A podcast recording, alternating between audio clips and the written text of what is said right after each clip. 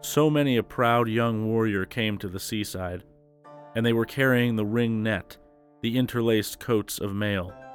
And the ward of the shore noticed the going of the earls, as he did their coming.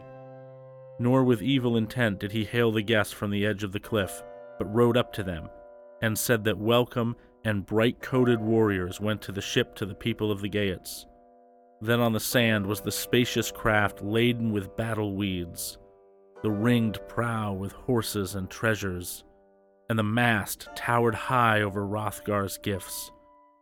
And he gave to the captain a sword bound with gold, so that by the mead bench he was, by that, the worthier because of the treasure and the heirloom. Then he went on board, the deep water to be troubling, and finally left the land of the Danes. And by the mast was one of the ocean garments, a sail fast by a rope. The sea wood thundered, nor did the wind hinder the journey of that ship. The ocean goer bound forth, the foamy necked one, over the waves, the bound prow over the ocean streams, till they could see the cliffs of the Geats land, the well known headlands. Then the keel thronged up the shore, driven by the wind, and stood fast in the sand.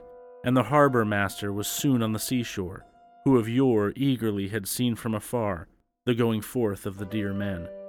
And he made fast the wide bosomed ship by the anchor of chains, so that the less the force of the waves could tear away that winsome ship.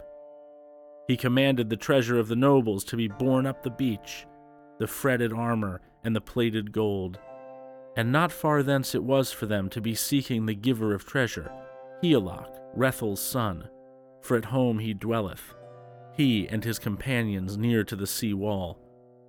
And splendid was that building, and the prince was a bold king, and the halls were high, and Hygd, his wife, was very young and wise and mature in her figure, though the daughter of Hareth had bided in that city but a very few years she was not mean nor stingy of gifts and of treasures to the people of the Geats.